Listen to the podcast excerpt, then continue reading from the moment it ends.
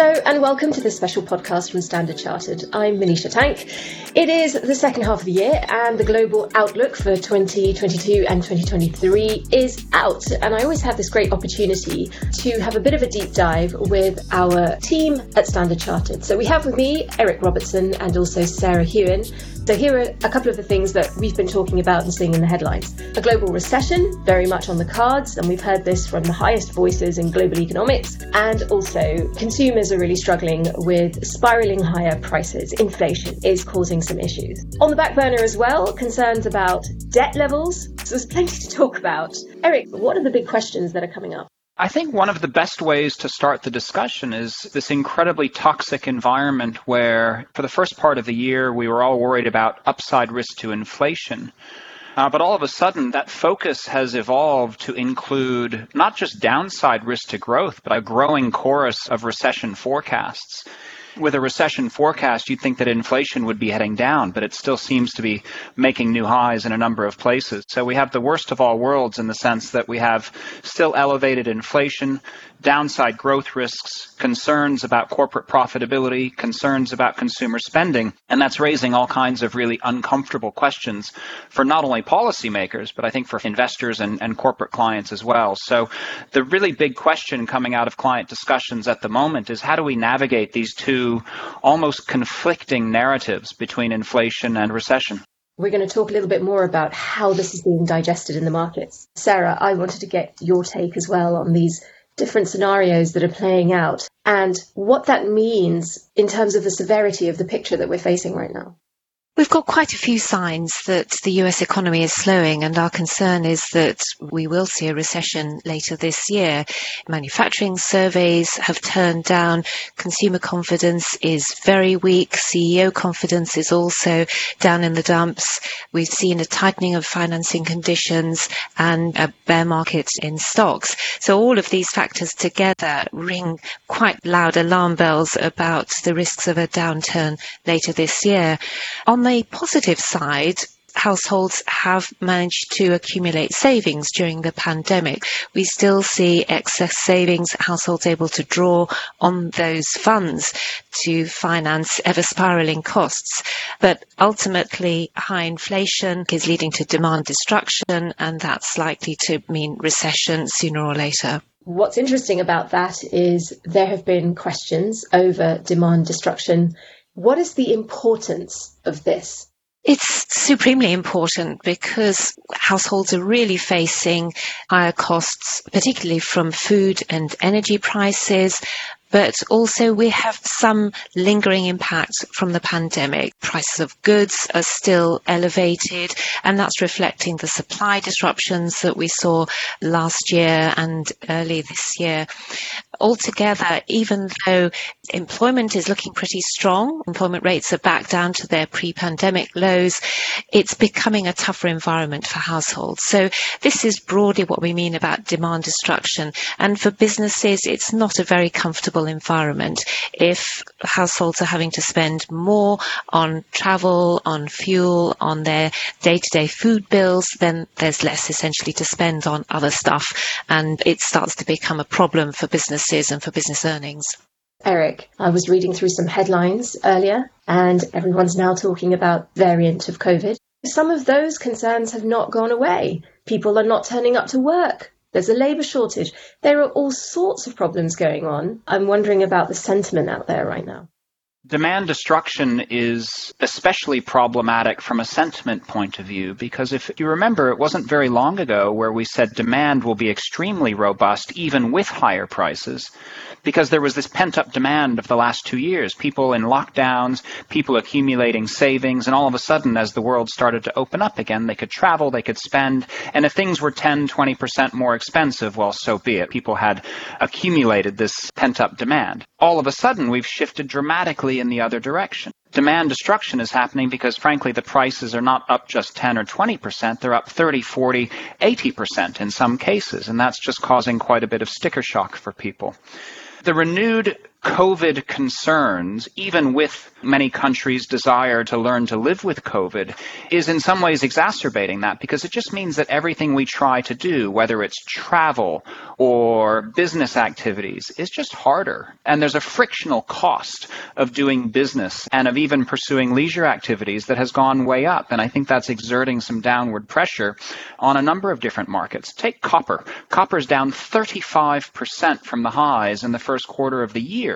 That is a function of demand destruction. That's a function of broken supply chains and it's a function of renewed recession risks. So lots of these factors are coming to play at the same time. They certainly are. You have this concern that markets haven't quite priced all of this in. So I'm curious to understand where that concern is coming from, but also what this means for the outlook. It would be tempting to say that with Again, copper down 35% from the highs, US equities and global equity markets down anywhere from 20 to 30% year to date, it would be very tempting to say, oh, the recession is priced. Uh, we argue that it's not because there are a number of factors that are just starting to kick in that I think augur pretty poorly for financial markets. Number one, dollar strength. Now, the dollar has been strengthening for a while, but it's now up 10% year to date. In June, it was up 10% over the previous 12 months. Historically, that is a very negative warning sign for corporate revenues. And we have only just started to see an erosion in corporate earnings. Now, you could say, oh, but markets are down. They're down because PE ratios have come down. We think there's another leg lower because of the downward revision to earnings. The other factor that is not fully priced in yet is the fact that central bank balance sheets, which have been expanding for a long time now are set to go into reverse. And balance sheet contraction means uh, a contraction in liquidity. And that's going to prove quite difficult for both developed and emerging financial markets. Sarah, you've talked about the Fed aggressively front loading, a much more aggressive policy tightening. How far does that go? We're expecting another outsized rate hike at the upcoming meeting, and we think that the Fed will indeed continue to raise rates aggressively this year. But we think that by November, there are going to be some clear signs that the economy is turning down and that the worst of the inflation is over. So at that point, we'll see the Fed halting, and that's around about a 3% Fed funds rate, which is lower than the market is expecting for the peak in the current cycle. Now, the markets have Fed tightening further, but then expect rates to fall through 2023 into 2024. So markets are very much signaling that they expect the Fed to make a big policy mistake. Our view is that they'll stop before they get to that mistake. Sarah, just continuing on that theme though, something that is on the outlook is also the incredible uncertainty, of course, about geopolitical events. There's still a situation in Ukraine. This hasn't gone away, and we know that some of the price pressure was coming from there. So central banks are faced with a situation where this isn't just a case of monetary policy, there is much more to this. The big challenge, of course, is for Europe. High gas prices in Europe and the risk of a weaponization of gas from Russia leading ultimately to the prospect of rationing of gas later this year. These factors are highly likely to drive the euro area economy into recession. We expect that there's going to be a downturn anyway as the ECB tightens policy and given these very challenging cost pressures. But uh, if we do see gas cut off later this year, then that's clearly going to be a very big hit to businesses and to consumers. Eric, I want to bounce back to this dollar strength story. Who who wins, who loses? Historically, one might say that dollar strength or currency weakness for the other economies would offer a big benefit to trade dependent or export dependent economies. What we're finding in the current environment is that dollar strength is bad for everybody. It tightens financial conditions for the US economy, specifically through the US corporate channel. But for foreign economies, a weaker currency is exacerbating the inflationary shock that they're experiencing because it means imported inflation is that much worse with a weak currency, especially in a world where food and energy prices are so elevated, even with the recent correction.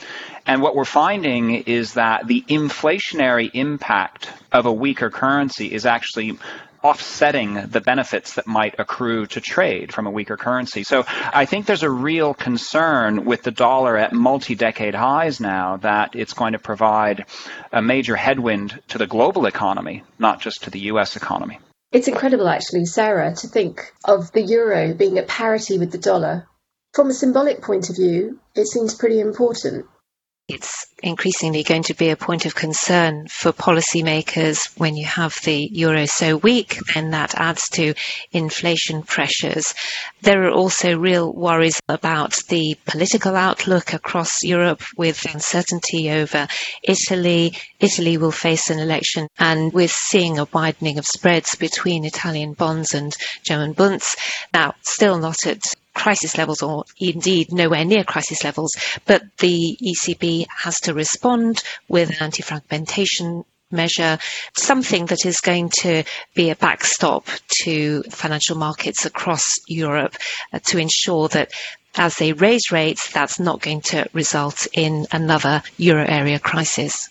I promised that we would move on to slightly more positive stories. But what's interesting is we've just seen a growth number from China, which perhaps wasn't what we expected. Um, China has been on quite a stimulatory run. Eric, what are the consequences of that? Growth in the second quarter looked really quite bleak, obviously a function of lockdowns related to the COVID surge and, and the zero COVID policy. China is starting to open the stimulus floodgates, mostly on the fiscal side. They've announced all sorts of infrastructure and investment spending measures that will be designed to lift economic momentum in the second half of the year. And the advantage of fiscal policy is that it can be directed quite specifically and quite quickly to those areas of the economy that, that need it most. On the more challenging side, we believe that the consumer outlook in China still remains reasonably challenged. Unemployment rates for those aged 18 to, to 24 or 26 years old are nearly 20 percent consumer sentiment has been damaged by the weakness in the real estate market. And so our concern is that even with the fiscal stimulus and the liquidity that's being provided from a monetary point of view, that it may create a bit of an upside momentum, but it may not be enough momentum to take China back towards its growth targets of 5.5%. In fact, we think China's growth for the year will have a final result around 4%. So we need to see a recovery in economic momentum in China that is strong enough to have some spillover effects for the rest of the region. But to get that, we may need to see China's borders with the rest of the region open up as well. Sarah, if you had to categorize winners and losers, which ones would you say would be most at risk and which ones would you say would be most likely to benefit from the outlook? If we look at countries that are trading quite heavily with the US and Europe, then we do see risks ahead. So, for example, in Asia, Korea's leading index points to rising concerns. In Taiwan, there's some indication that demand for electronic goods is slowing. By contrast, other countries like Malaysia, Philippines, Thailand benefiting from a recovery in tourism and stronger exports to China. Equally, in the Middle East, we've seen oil exporting economies doing very well out of the increase in oil output and in higher prices. Now, that may start to change over the course of the next 12 months, but still they've managed to build up some pretty strong reserves as a result of high commodity prices. By contrast, countries like Pakistan, Egypt, Turkey face growing headwinds from slower demand in the US and Europe, and they've also to deal with depreciating currencies and slower inflows, indeed outflows from their economies. So big challenges for some countries and big opportunities for others. Eric, one of the big opportunities is, of course, the transition to net zero. We're going to talk about that as an economic opportunity. We're going to talk about the fact that this actually could be the saving grace for this outlook to some extent. What's your view?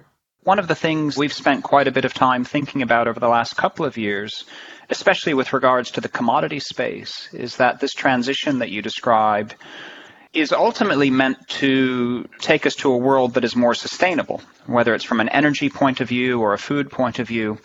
The reality, though, is that that will require a significant upfront investment in a lot of basic commodities and materials.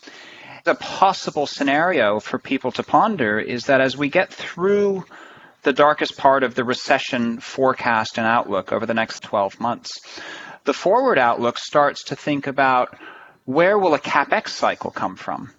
And you have a number of economies that will spend quite aggressively in pursuit of that transition strategy. Now, the complication is that a number of economies that had committed to this over the last couple of years may find that they don't have the financial resources to do so now after spending two years fighting COVID and another year sort of getting through this commodity shock. And so fiscal space for a number of economies may be quite depleted, but that offers an opportunity for the private sector to invest, to co-invest. These public-private partnerships that are becoming more commonplace is going to present real opportunities for people to invest in that capex cycle. And if our recession forecast for US and Europe is correct, you could be looking at getting into that capex cycle at, at very low or very cheap and attractive levels. So that's quite a positive scenario.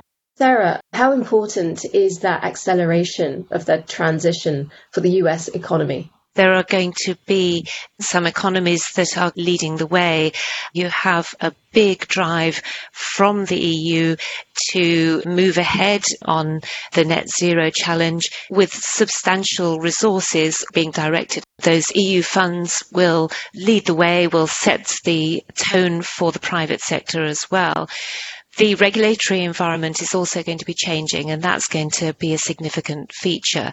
So individual economies can't afford to be left behind on that. I expect that that's going to apply to the US as well as to many other countries. Sarah, in your best case scenario, where are we by the end of 2022? In the best case scenario, we're seeing clear signs of a slowdown in inflation, and yet we have managed to avoid an economic downturn. If confidence can turn around, and that may well come from a lower inflation environment, then households will continue to spend and will have the wherewithal to spend. Best case scenario, of course, would see conflicts resolved. So it's always good to look on the bright side. And that is still a realistic possibility. As always, it's a pleasure to speak to you both. Eric Robertson, Global Head of Research and Chief Strategist, and Sarah Hewin, Head of Research Europe and Americas. I hope you both enjoyed the conversation and I hope the audience did too. I'm very thankful to everyone everywhere for listening. I'm Manisha Tank. Goodbye.